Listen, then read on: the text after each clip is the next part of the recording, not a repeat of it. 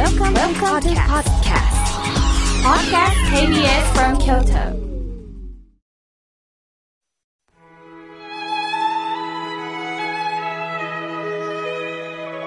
改めまして、僧侶の河村明慶です。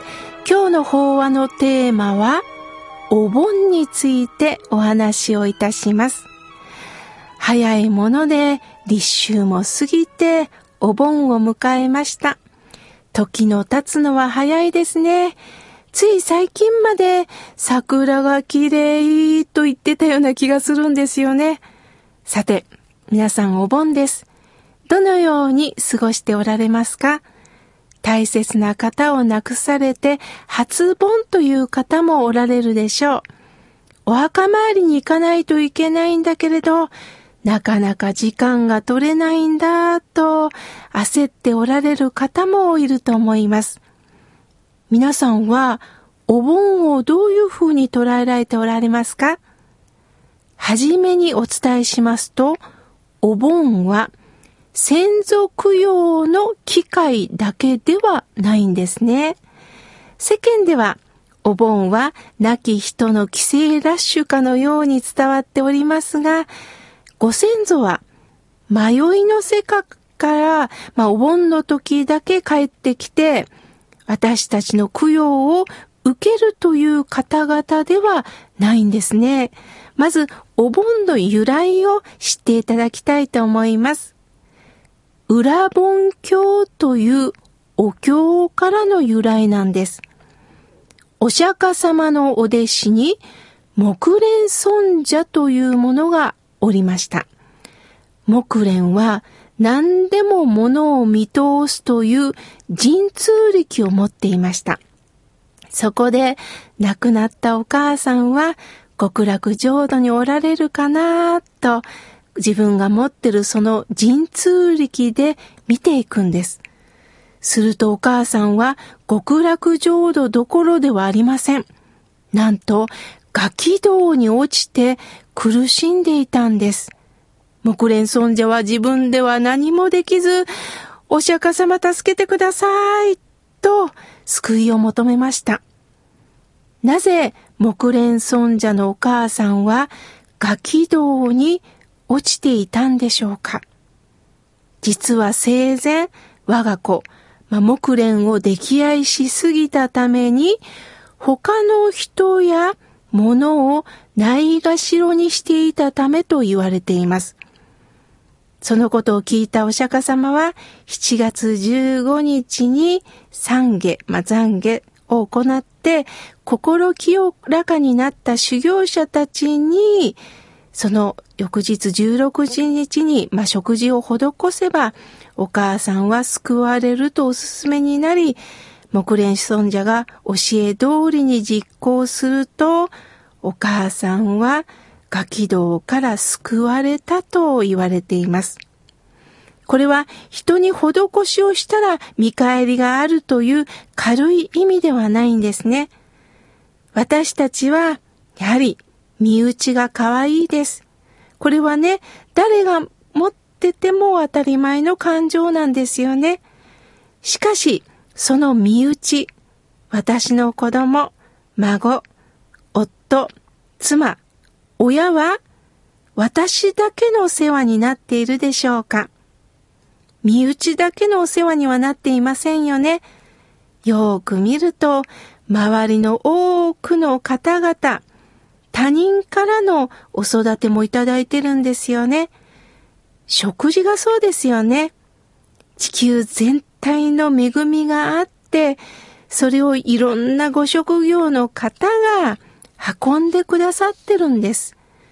多くのご縁によって私たちは生かされているんです。木蓮の母は我が子が可愛いために我が子だけに目を配っていた。しかし我が子はもっと多くの方によって支えてもらってるということに気がついてほしい。だから供養も我が子だけにしてもらうんではなくって利害関係を超えて純粋に人と向き合う心が澄んだ方々からの功徳により供養していただくことによって、木蓮の母親はガキ道から救われたということなんです。この時の盛大な法要がお盆の由来となり、木蓮が母が救われたことを本当に踊り上がって喜んだ歓喜の踊りが盆踊りの始まりになったと言われています。ですから、裏盆絵は逆さに吊るされた苦しみから解放されていくという意味があるんです。では、逆さとはどういうことなんでしょうね？私たちは嫌なことがあったら腹を立てたり、思い通りにならなかった時には、あの人が悪い、運が悪いと誰かを恨むことで自分の心を落ち着かせようとするところがあります。私も失敗するとね、ああ、引き受けなければよかった。あの人と会うとなんか嫌な思いをするから、今度は断ろうかな、と思うところがあります。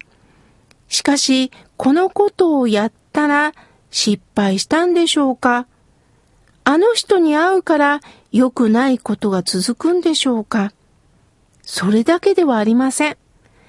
過敏に緊張してしまう自分の心を見てないということもあるんですね。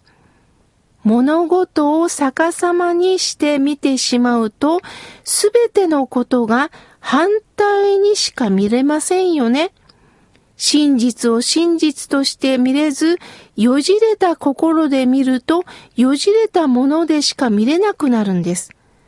仏様の教えに出会い、真実なるものを見てほしいというメッセージが、このお盆にはあるんです。まあ現在ではね、亡き人の霊を鎮めるといった、まあ民族信仰などがまあ結びついて、まあ、本来のお盆の意味とは異なることが、まあ、伝わってはきています。浄土真宗では、お盆のことを歓喜へと言います。喜びの会。今この私がいるのは誰のおかげでしょうか？勝手に自分一人で生まれてるわけではありませんよね。やはりご先祖のつながりがあったからこそ、今こうして私は生まれて生きています。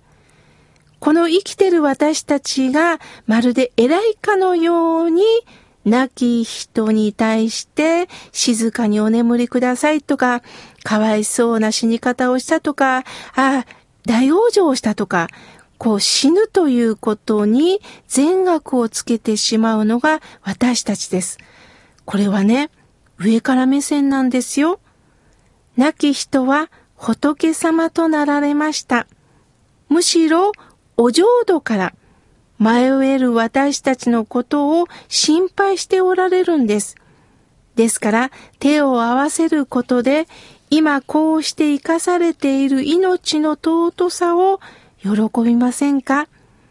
喜び感謝する機会とし先祖を追善供養をするというよりもご先祖に感謝するという日で位置づけられてるということを忘れないでください。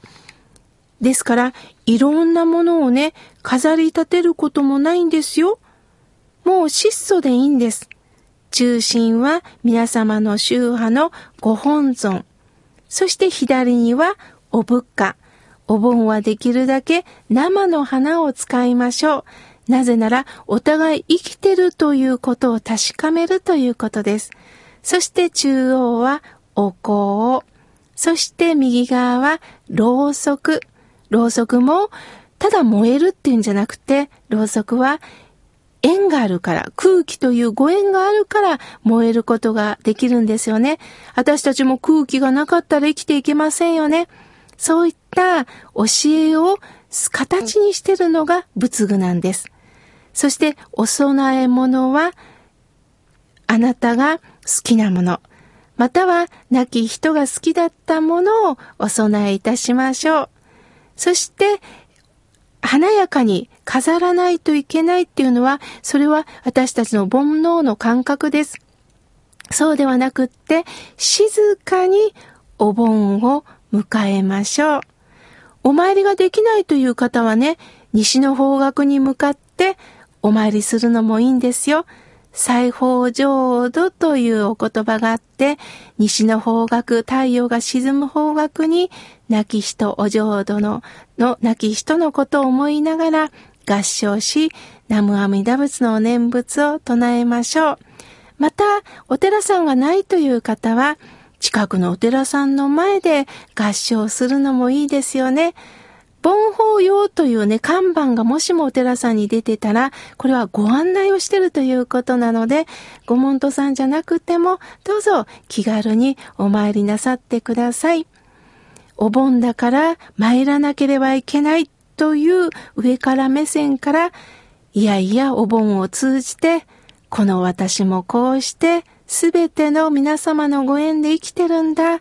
感謝だな、そんな気持ちで合唱していきましょう。